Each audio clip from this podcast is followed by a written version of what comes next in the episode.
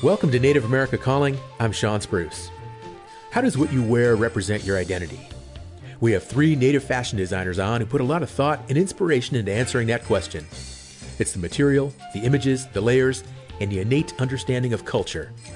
But it's also vision and hard work and a little bit of luck to get noticed in a crowded field of talent.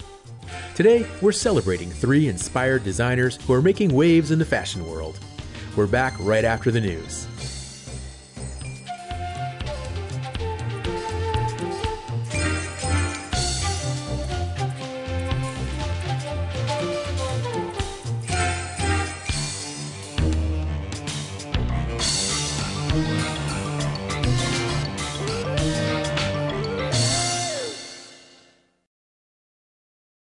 This is National Native News. I'm Antonia Gonzalez.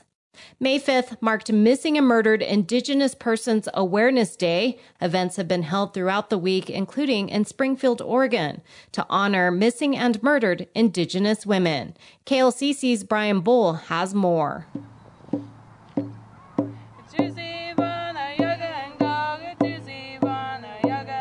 Roughly 40 people came to hear poems about relatives and friends lost to violence or abduction. Co organizer Marta Clifford is a Grand Ronde tribal member. She worked with students from the University of Oregon and Lane Community College on the ceremony. Our voices have power. We spoke to the people that are missing and murdered, and we know they heard us. So that's what I want the students to take away that their voices matter. They made a difference tonight. The event hit home for Megan Van Pelt, a U of O junior from the Umatilla Indian Reservation. I know too many aunties, I know too many cousins, I know too many of my friends who've gone through sexual assault. And I guess today is making space for ourselves. And we are here for our lost sisters, our lost cousins. The Indian Resource Law Center says over half of Native women have experienced sexual violence.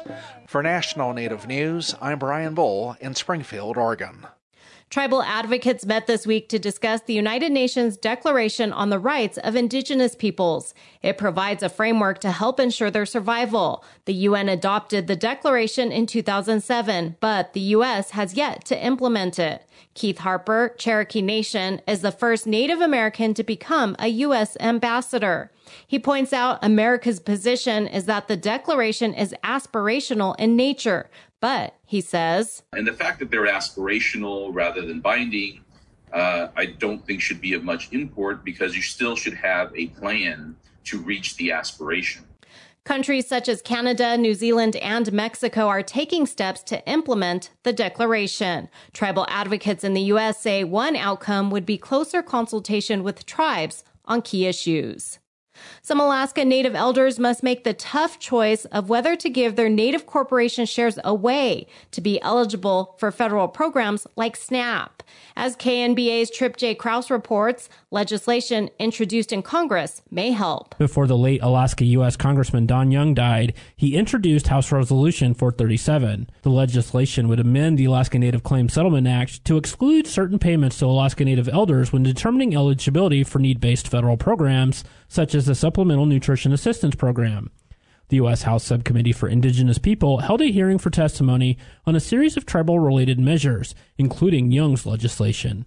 California Republican U.S. Congressman Jay Obernolte is acting ranking committee member. This discrepancy between the types of income from ANCs can place many Alaska Native elders in the position of having to choose between accepting settlement trust income on the one hand or qualifying for government assistance on the other. And obviously, that's not a situation we would want to put anyone in. During testimony, Chugach Alaska Corporation Board Chairman Sheri Buretta spoke before the subcommittee. Perhaps one of the most meaningful benefits we provide is annual dividend distributions, critical income source for many of our people. This is particularly true for our elders, many of whom live in our remote communities and face a harsh environment. The effect of this bill on the budget is marginal, but the impact on our Alaska Native elders is significant. House Resolution 437 was introduced in January. In Anchorage, I'm Tripp J. Crouse. And I'm Antonia Gonzalez.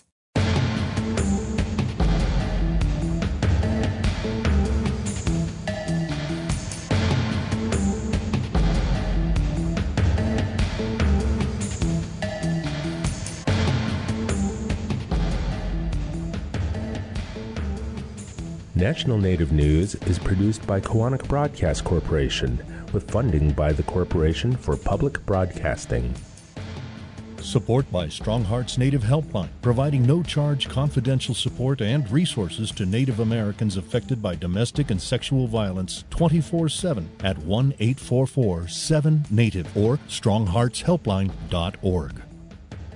Support by Ramona Farms, offering wholesome and delicious foods from our heirloom crops as our contribution to a better diet for the benefit of all people.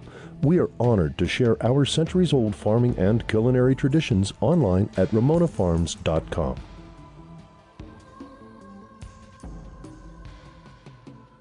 Native Voice One, the Native American Radio Network.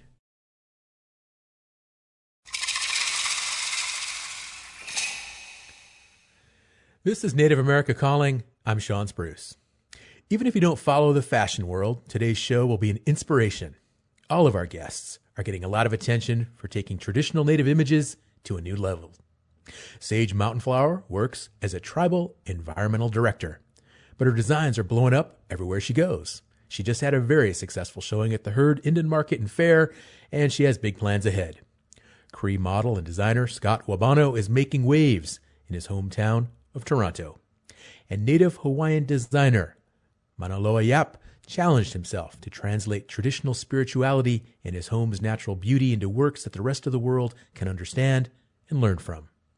Native designers who excel with traditional images and creatable wearable art have long been cast aside by the fashion industry, but that's beginning to change.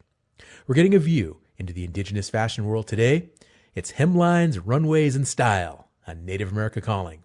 So, all of you fashionistas out there listening, join the conversation by calling 1 800 996 2848.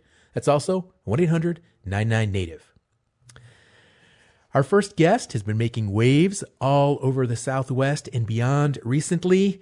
As mentioned, her blue ribbon winning exhibition at the Heard Museum Indian Fair and Market featured a piece that was sold almost immediately to the Peabody Essex Museum in Salem, Massachusetts, where it will be on display as part of a collection that celebrates contemporary Native artists.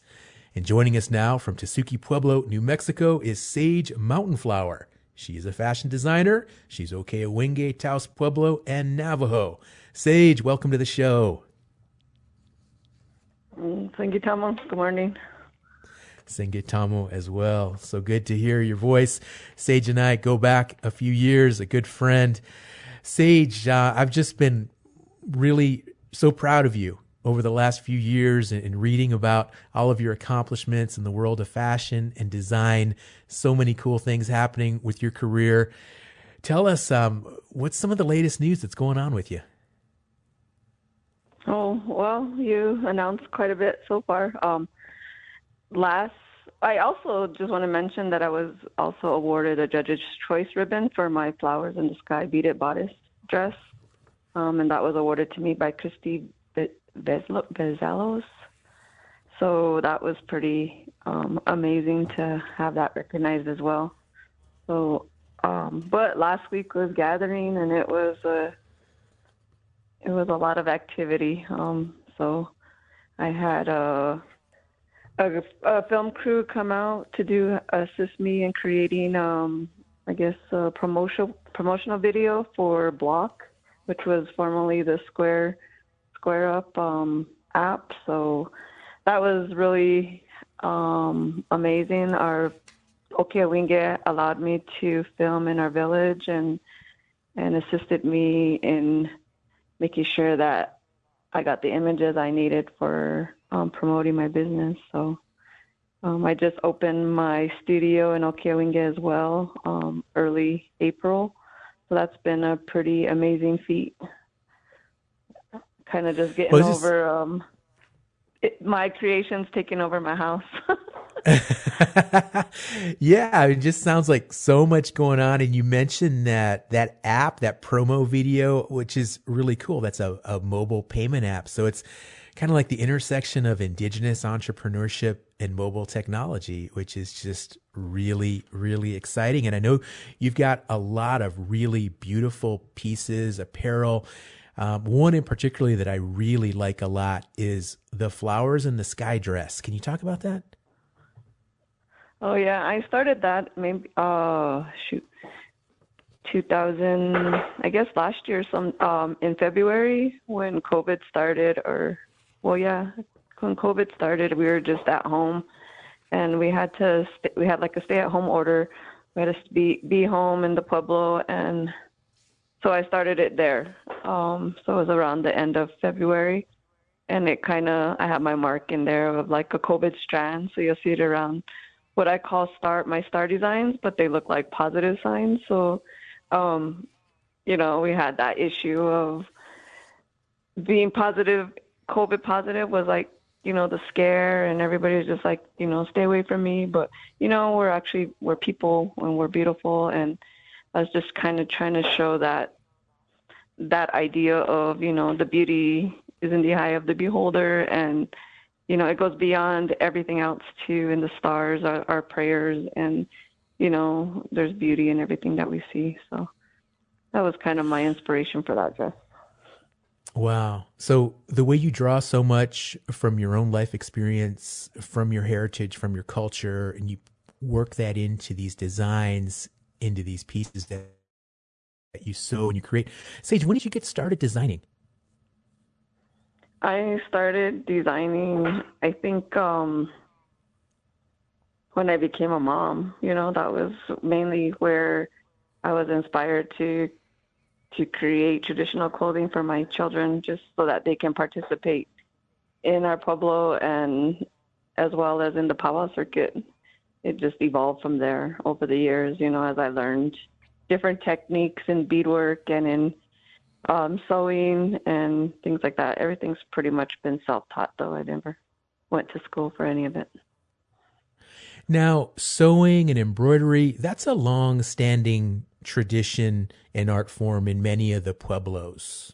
Um, I know there at Ohkay-Owingeh, where you're from, there's a number of, of elders that have done that over the years. But you're really taking it to a new level now with integrating it into contemporary fashion and design. And um, what what really got you to go to that next level and just start really doing the shows and marketing yourself and building a brand, which is really what you're doing?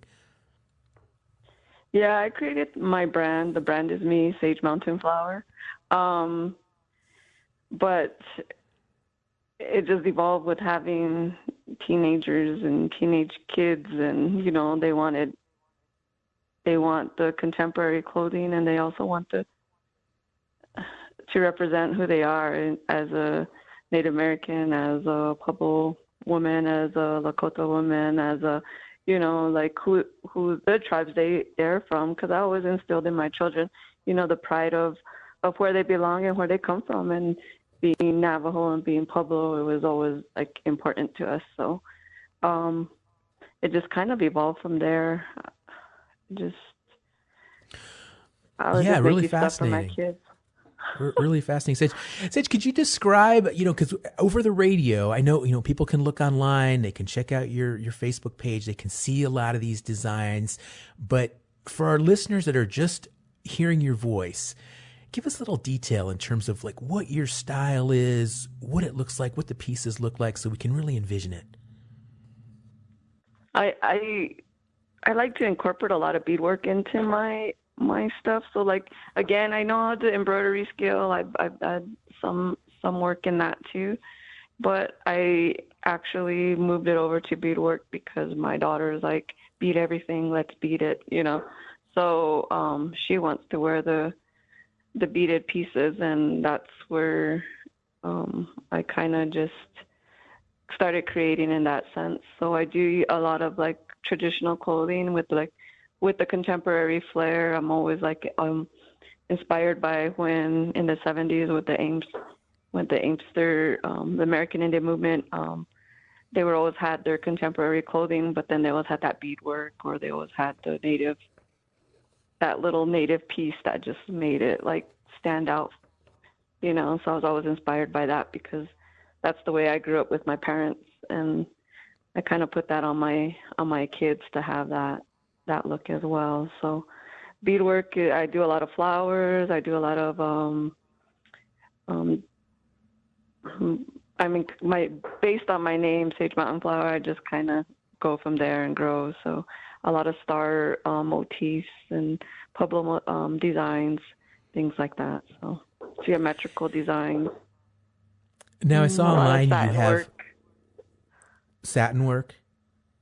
Yeah, okay, I, I saw online satin. Nice. That's a that's a nice fabric. Sage, I, I know you have a black on black collection. Can you talk about that? What exactly is that? The black on black, I call it. It's Fendi. It's Fendi Tewa. So it's um, everything just kind of uh, putting that southwestern style. I mean, in our Tewa country, a lot of pottery is done on black on black, so it's kind of a little bit of that, bringing that into clothing, into the fashion world. But I do like a lot of using a lot of the same color but different shades. So if you look at all my previous collections, you know, the Pink Waves collection, is like a pink on pink, but just different shades. The Rise of the Morning Star collection also includes um, different shades of blue. So I like to play with the color, but just in the same, I guess, palette of colors. And that and the black and black is kind of bringing bringing that out as well.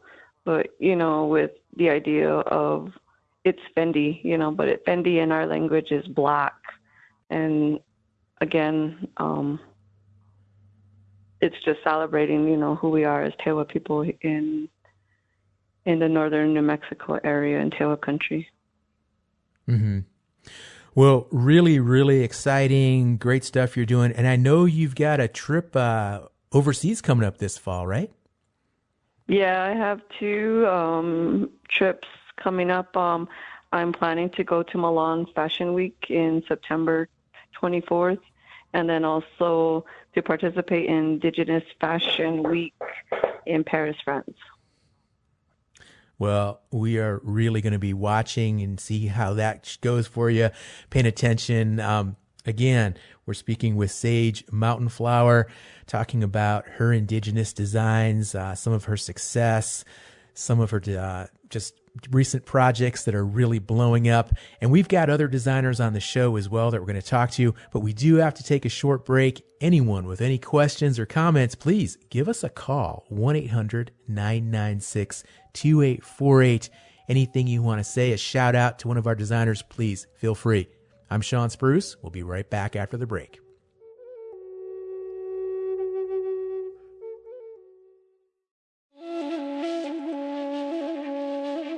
The Yurok tribe's efforts to help reintroduce endangered California condors is a lesson in patience. It's a project decades in the making. But the majestic birds are now on their way to returning after at least 130 years. We'll find out about the cultural and environmental importance of condors on the next Native America Calling.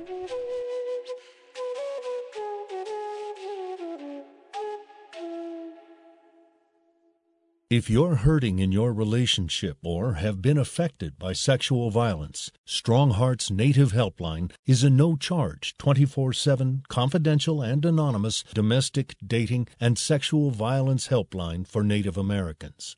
Help is available by calling 1 844 7 Native or by clicking on the chat icon on strongheartshelpline.org. This program is supported by Strong Hearts Native Helpline. Thank you for joining us today. This is Native America Calling. I'm Shawn Spruce. We're talking fashion with Native fashion designers today, and you can join us. What are some of your favorite Native owned or created style brands? Are you a designer yourself? Tell us about your latest work.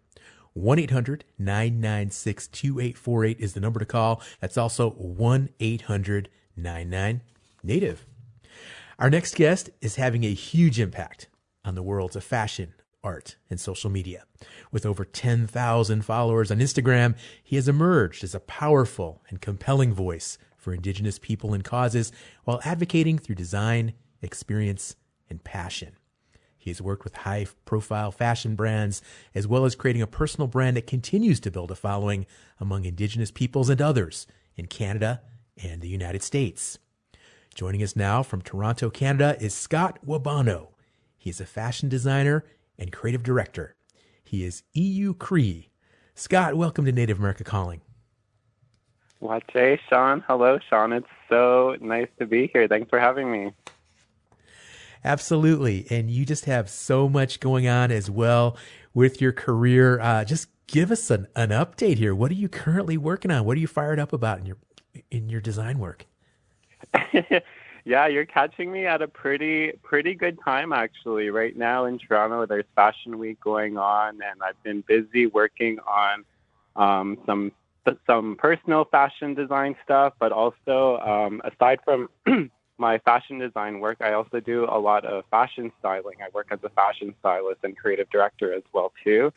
Uh, so I'm working with, um, aside from my brand, I'm working with a couple uh, other brands at the moment, which is kind of hectic, but it's uh, it's a really exciting time, especially you know my passion being fashion.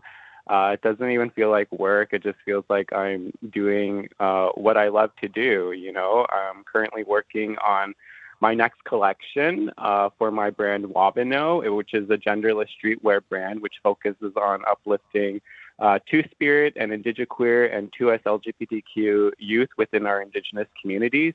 Uh, but also using my brand as a platform as a way to educate Western societies about the, you know, the different identities that fall under that fall, uh, you know, uh, that fall way behind the you know colonial binary that's set in place right now. You know, our existences and our identities have uh, have existed for a time immemorial. You know, and um, it's time for us to kind of reclaim our spaces as two spirit individuals, and I do that through the use of fashion.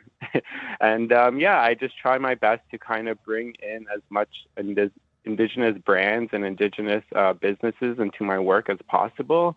Uh, you know, I've worked a lot with uh, Sephora Canada, Nike, and Lululemon, and I do my best to kind of do uh, a couple, um, you know, important um, work by involving Indigenous designers and helping their brand be seen on a more global and national platform here in Canada and North America.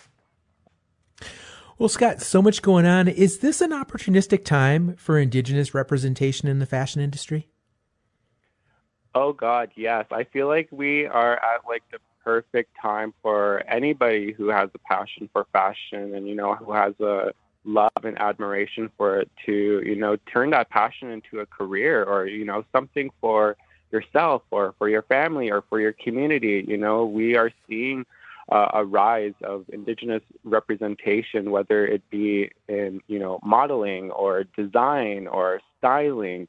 You know, it's um, it's a really beautiful time for Indigenous representation right now, and you know, it's uh, it's long time coming. You know, we've been here for a long time, and fashion has just been a part of our lives. You know, for ever. You know, whether it be you know we going to ceremony. You know, whether we are going to a powwow. You know, it's, it's just a way of one's extension of one's identity. So, and along the way, I feel like our people kind of lost that appreciation and that adm- admiration for fashion uh, due to colonization and whatnot. So it's um, trying to bring that back, and I feel like a lot of the indigenous representation that we are seeing is really helping. And uh, you know, I just want to give a big shout out to Quannah Chasing Horse and uh, Lenise uh, from Antelope Woman Designs, who were actually seen on the Met Gala red carpet recently. You know, and it's uh, it's a long time coming that we are finally seeing, you know, indigenous designers at the forefront and indigenous models, you know,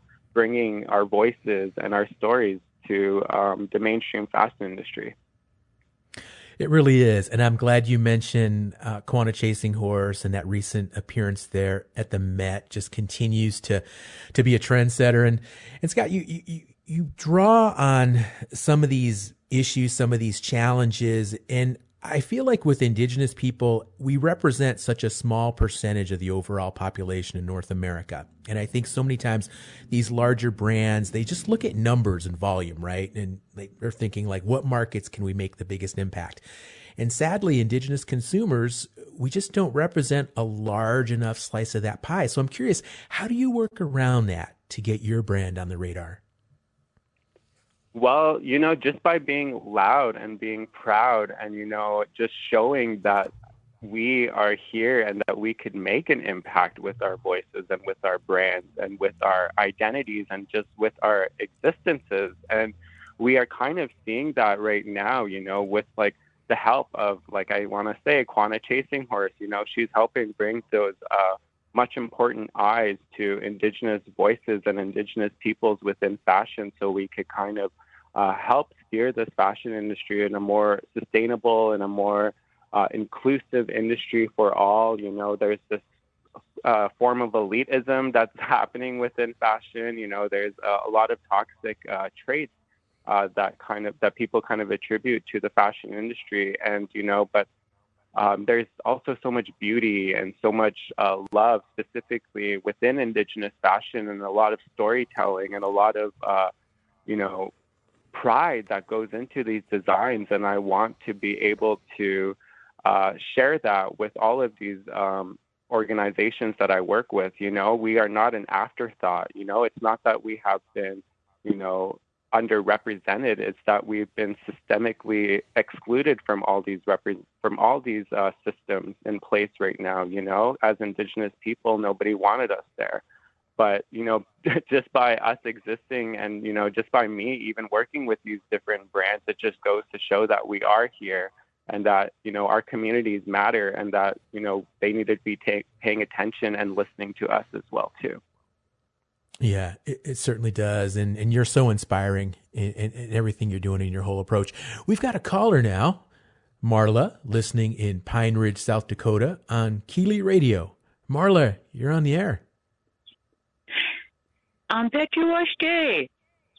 I am so honored. I want to say how proud I am of all the designers, the dressmakers, the bead workers. We have been ignored, and I'm so happy. We are fine. We're going to get the forefront. I think Quannah Chasing Horse. Mm-hmm. Quannah Chasing Horse. And I yeah. think we need more of them. I walk around Pine Ridge, I see the most beautiful women.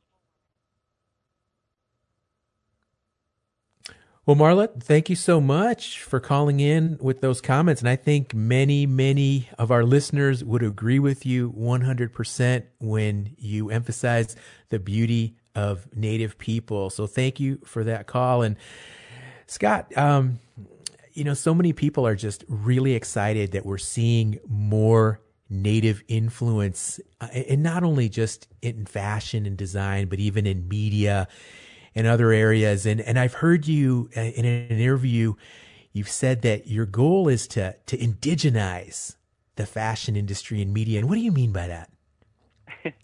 Yeah, I feel like you know there's this emphasis on um, decolonization a lot, and you know that word decolonize is very is thrown a lot, you know, in a lot of people's vocabulary, and you know it's really hard to decolonize an industry that's so you know centered around white patriarchal views, and you know the way that it's built, it's built on colonization. So and instead of decolonizing it, I want to indigenize it. You know, I want to bring more indigenous views and indigenous voices and indigenous eyes to this uh, industry, because as indigenous people, I just felt we are we have been leaders in sustainability and innovation for generations now, and you know we have we know the way to kind of preserve our land, but also you know making these beautiful garments and also you know showing the mainstream fashion industry that we can be sustainable when it comes to our fashion, you know? And I feel like that's something that's completely overlooked, you know, as um as indigenous designers and you know our our view on that is very is very precious and is very sacred i find you know and i feel like the fashion industry really needs to be indigenized so we could kind of have this more uh, sustainable and more uh, inclusive approach when it comes to you know modeling and when it comes to design work and all things fashion. Well, Scott, your work is is breathtakingly beautiful. It's stylish, but you also draw on some of your political feelings and views. And could you give us some examples of how you incorporate your political ideology into your fashion and design? Yeah, for sure. Um, you know, just like well, I'm a streetwear brand, so when I look, um, when I'm not making really couture pieces, I often look at the clothes that we're wearing outside of that. You know, when we're going to work, when we're going to run errands, you know, when we're going to rallies, you know, when we're going to marches. Um, people use fashion as a way to send a statement, and I always found that, you know, um, graphic tees were a perfect way to do that. And um, for my brand, I was able to do uh, graphic tees on some organic cotton tees and branded quotes such as, you know, my existence is the resistance, you know, making sure that youth know that them being here is very sacred, you know, that they're a gift to this world, they're a gift to society. They also have a voice, they also have a gift. Everybody has a gift, and that they bring to this world. So I want them to know that their existence is that gift. And, you know, just by them being here is a big, you know, slap in the face to all of the colonial governments that tried to get rid of us. Uh, but also having other quotes such as "My queerness is traditional" on a T-shirt, you know, because oftentimes people want to, you know, say that, you know, two spirit or queer or gay people didn't exist within indigenous communities when that is far from the fact you know? We've actually been leaders in the past you know? We've been viewed as sacred beings and i want people to know that again you know?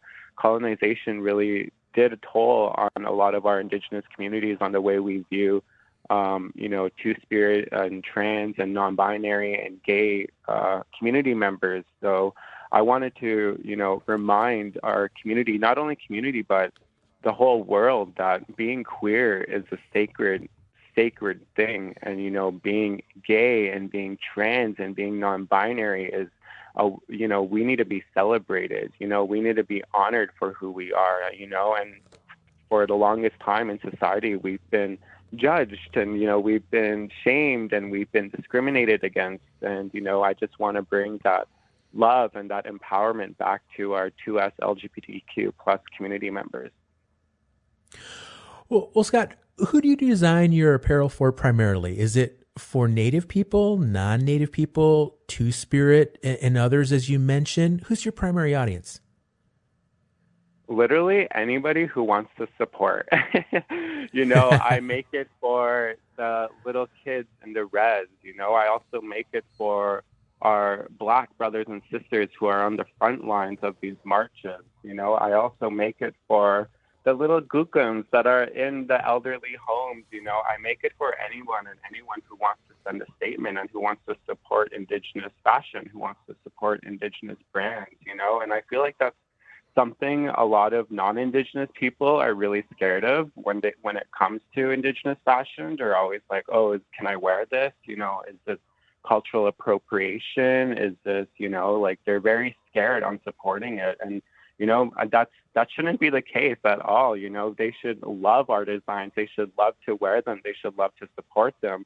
Uh, you know, it also depends on if it's up to the designer, of course, but you know, I feel like if it's not regalia or ceremonial wear, like it's made for everyone, you know, and um, that's the way I view my brand. That's why I kind of labeled it as genderless and uh, I also have other, you know, my my quotes that I have, my graphic tee quotes that I have, don't all, only suit, you know, Two Spirit and Indigenous queer people. There are quotes that you know will fit all BIPOC people, you know, or all, all minority all minority people. So, yeah, I just make mm-hmm. it for every everybody and everybody. You know, I want my brand to be as inclusive as it is. I really appreciate that inclusive approach. And I think, as do many other people. And another thing, Scott, I really admire about you is you've got a really strong social media game. Big time. And it really fascinates me because I think that is so hard. And It looks like really easy at first. Yeah, start a Twitter feed, create an Instagram page, but it takes so much more to really make an impact on, on social media. And you do that. What's your secret? Um, literally just being myself, I found was what helped me, you know, I guess gain this platform. You know, it's kind of crazy and it's kind of corny to say that, but literally just being your authentic self is what people gravitate towards, you know, and people will feel that energy through, you know, the screen, whether it be Instagram or TikTok and all that stuff. You know, a lot of people really underestimate that. You know, they think they could just post something, but you know, there's uh, there's true meaning and true energy that goes behind all of the work that I do. You know, on and off social media, and I want to be able to, I want to be able people to feel that energy. You know, to feel that love. You know, to feel my comedic little gestures as well too. I'm a very like if anybody knows me, I'm a very comedic and like not so serious person and I love joking around with people. I just love the humor that we have within the indigenous community, you know. It's just so funny and so rare. So I like to play on that of course too with my TikTok videos. Um you know, I like to uh, connect with other Indigenous and Two Spirit youth, you know, through other different scenarios that we might have been in. You know, I like to make videos on that or make posts on that.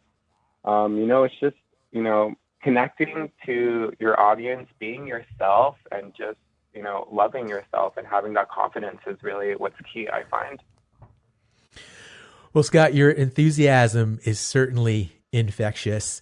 And again, we're listening to Scott, and we've got Sage, and we've got another designer that we're going to talk with after the break. But just a fascinating discussion. And I really like Scott's idea of indigenizing the fashion industry. So, callers, what are you waiting for? 1 800 996 2848. I know there are some fashionistas that are out there listening and you want to comment. So, please give us a call. Our producers are waiting for you to pick up that phone. Until then, we're going to take a short break. I'm your host, Shawn Spruce.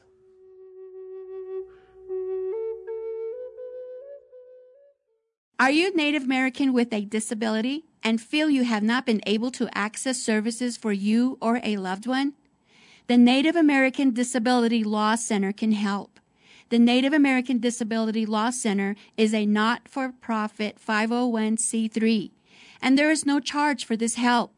More info at 800 862 7271 or nativedisabilitylaw.org, who support this show. You're tuned in to Native America Calling. I'm Shawn Spruce. Still time to get in on our conversation. We're talking all things related to Native fashion. Have you seen more fashion designers be highlighted more? What are your thoughts on the current state of Indigenous made fashion? We're at 1 800 996 2848. 1 800 996 2848. Phone lines are still open. And at this point, I'd like to bring another guest into our conversation. Joining us from Hawaii Island, Manaola Yap. He's a fashion designer. He's Kanaka Maoli, and he's talking with us now. It's early in the morning where he's at, but he's wide awake and excited to meet our listeners. Welcome to the show. Aloha. Aloha to you as well, Manaola. Um, tell us more fashion scene in Hawaii. What's it like? What's going on there? You know, fashion has always been um, an important part of our cultural heritage here in the islands, and you know, there's a lot of movement happening um, recently within the past, you know, five to six years on really bringing native fashion um, into a more contemporary and modern setting. So it's definitely been um, been wonderful, you know, being a part of that that movement uh, forward. Well, anybody who ever goes to Hawaii, or even if you've never been to Hawaii, you see so much native influence in the style, even mainstream. And I know a lot of that is probably not drawn on traditional stuff. It's it's maybe kind of stereotypical some of the designs we see, but um, has it always been that way? Has there always been such an interest in Native Hawaiian design and fabric, or has that kind of been more of the result of tourism and, and other dynamics in recent years? What's your thought on that?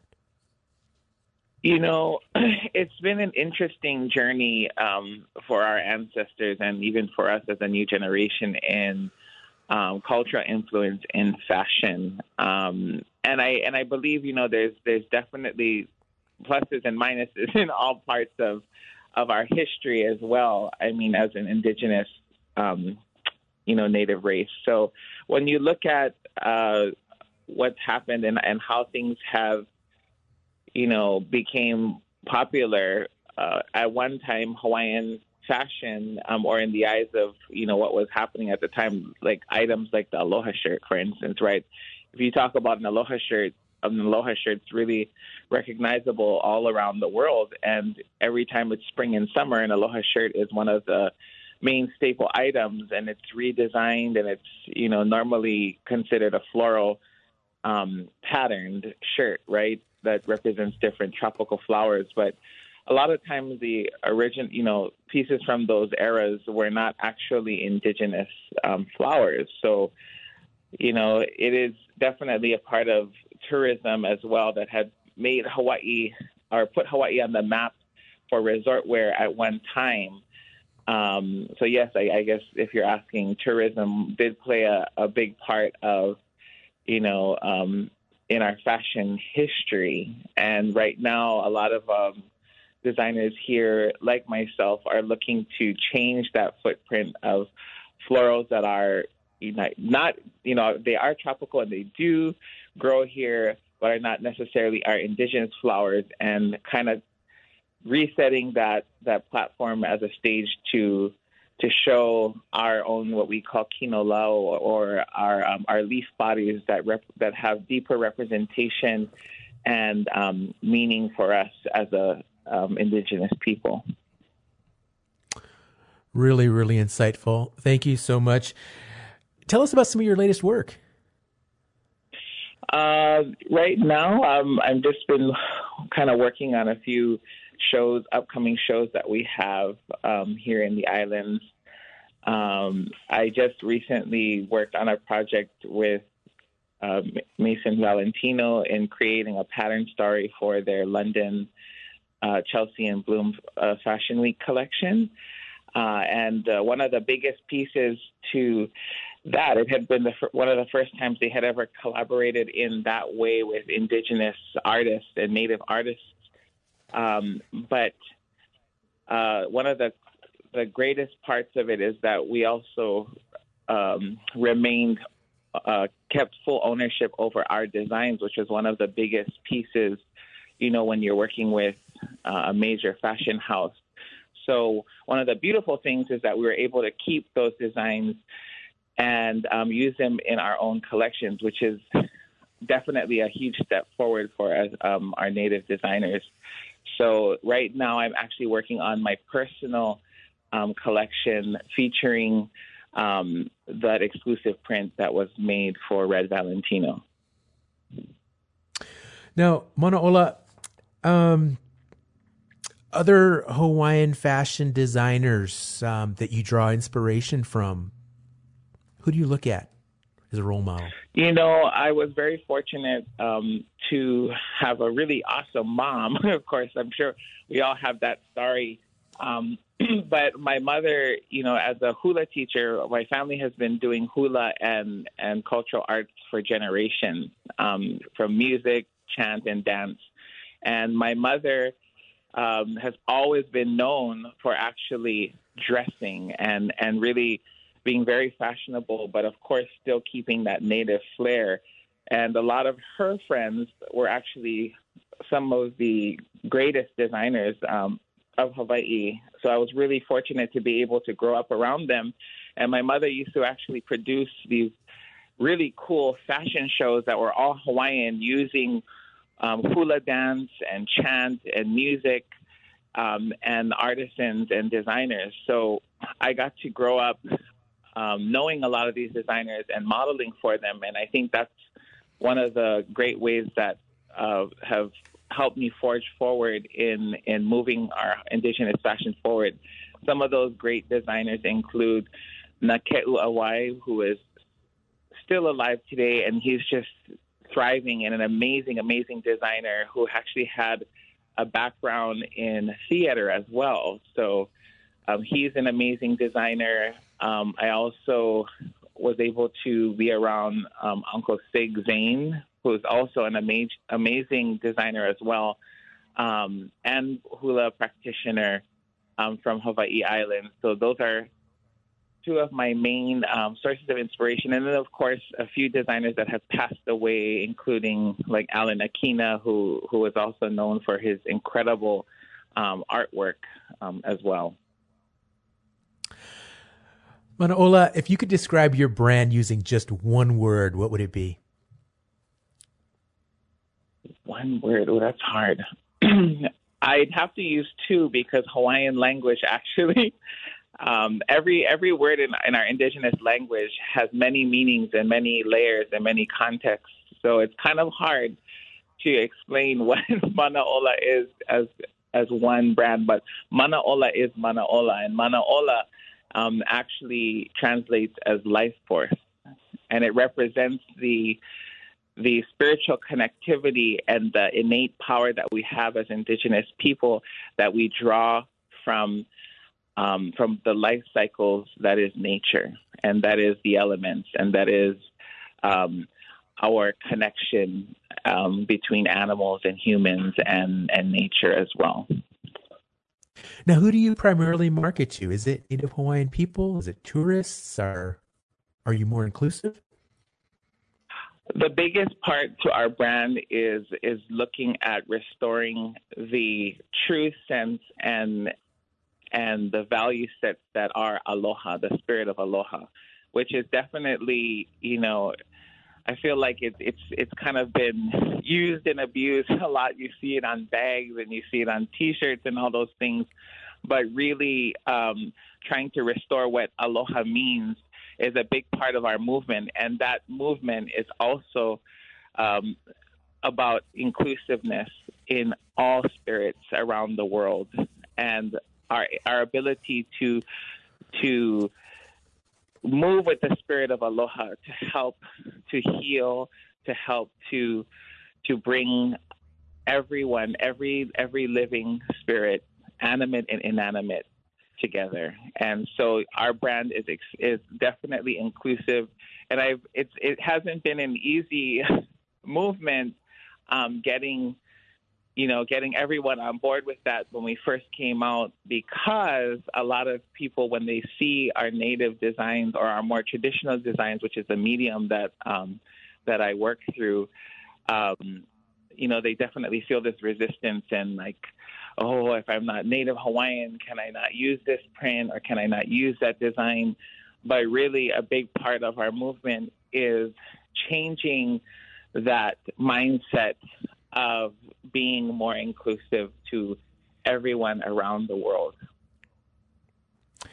I really like how you state that. And I know Scott touched on that as well. And I feel as Native people, we need to, just regular Native people, we need to be more welcoming of people that, that wear our designs and our style. And sometimes I feel like when I'll, I'll see some of the things that we as Native people sell, we, we want people to buy them, but then we don't necessarily want them to wear them. I, I, I, get that sense of like there's pushback when you see a non-native person and they're really decked out with with native apparel or artwork or jewelry or something like that. And I, I feel like it's it's a little bit of a of a contradiction in that regard. But um, Manaola, I, I, talking with you more, and, and, you're sharing some of this information and the history, and I, am just kind of getting a vibe here. Like, is it time for people to just ditch the Western Hawaiian button down? Does that kind of need to happen? You know, um, it's definitely one of those things that I've been trying to move away from. You know, we have a few, you know, what are well, what are con- considered traditional um, garments, but really are not traditional at all. Which are the like like the button down, the aloha shirt, which is really a camp shirt, right? Or the mu'u which is a, a frock, right? It's a long dress with you know that that's sleeveless. Um, when we look at when we look at those pieces, you know, we definitely are trying to to move away from those things and and bring back the concept of what traditional fashion is, right? Like when we look at the pa'u or the the skirt, for instance, the skirt for us um, from you know being from a hula dancer family, a pa'u is a big interesting concept for us because it doesn't necessarily just represent um, a skirt, right? Like a normal everyday skirt. What a, a pa'u represents to us in fashion is it's a place that clothes our loins, right? It, and that's that part of our body is our creative cosmos. It's our ability to to move intergenerational and um, and what we attract and, and the energies that we attract in the from the designs, the colors, and the silhouettes of that pa'u skirt that we use, you know, all have significant meaning in the energy that we pull. So, you know, definitely doing our best to to move back to those more traditional concepts and helping people embrace that. Of course, one one spoonful at a time. You know, it, it's a lot. yeah, I like that one spoonful at a time. So, Manaola, our listeners today, if they want to follow you, if they want to see samples of your work, if they want to learn more about what you have going on, what's the best way to do that? Um, they can actually check us out on Instagram at, at Manaola Hawaii. And you can also check our um, website out at www.manaolahawaii.com. And Sage, how about you for listeners that want to learn more about your brand in your styles? Where can they do that? I'm on Instagram, um, Facebook at Sage Mountain Flower, and then I'm also sagemountainflower.com. Got it. Thank you so much. Manaola, um, you know, one thing that, you know, we've talked a lot about information, um, you know, and, and so often as, as native artists, you and our other guests, you incorporate some of your, your beliefs and some of your political views into your work. And I, I know that the apparel and fashion industry, it doesn't have a great track record when it comes to treatment of workers. And it's no secret you know, many apparel companies outsource their manufacturing to third world countries. And I'm just curious to know, do you think about that as you continue to grow your brand? It's it's always an important piece um, of our brand, and I and I'm sure for a lot of other um, indigenous designers as well. When we look at um, our ability to manufacture things, that's a huge um, huge part of our business, right? But it's also a huge part of the karma, right? If you know, if you, we have other words, right? Um, mana, we say ho'omana ia, or mana means our spiritual energy because we believe that energy attracts energy, right? And even the hands that touch things when we when we hana, when we make something, right? Um, a part of that that process and that artisan goes into the it goes into the materials that that make the garment in tradition.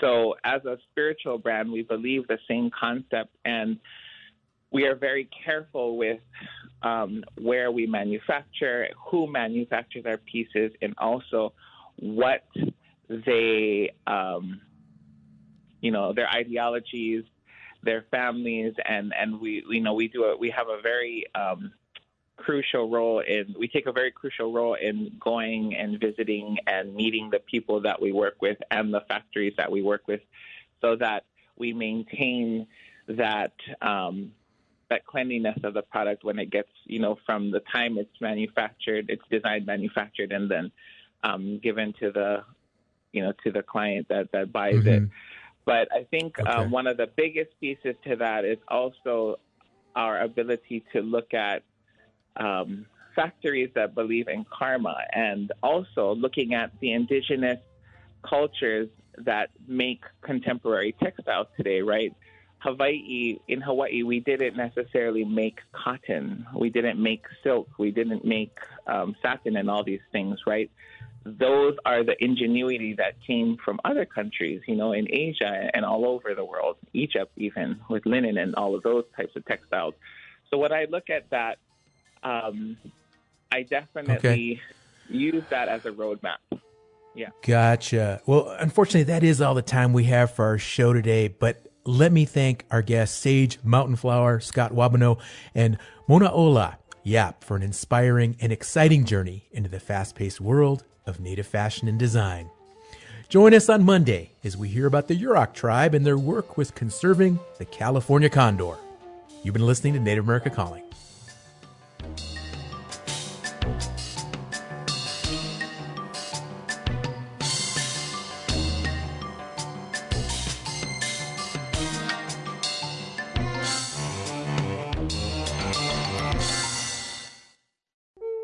Support by Indigenous Pact, a healthcare consulting company working to create health equity in Indian country. Indigenous Pact offers solutions to fit the needs of your tribe. Their team, experts in healthcare strategy, policy, and innovation, provides a one of a kind plan to solve the issues specific to your community. Indigenous Pact works to create three primary outcomes healing spaces, healthy citizens, and sustainable economies. More information at indigenouspact.com.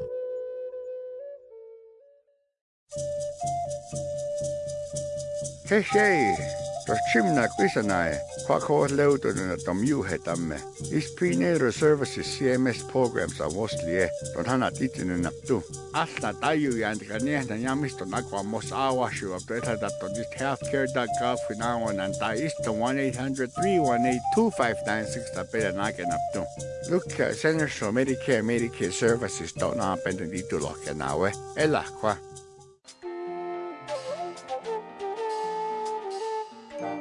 Native America Calling is produced in the Annenberg National Native Voice Studios in Albuquerque, New Mexico by Koahnic Broadcast Corporation, a native nonprofit media organization.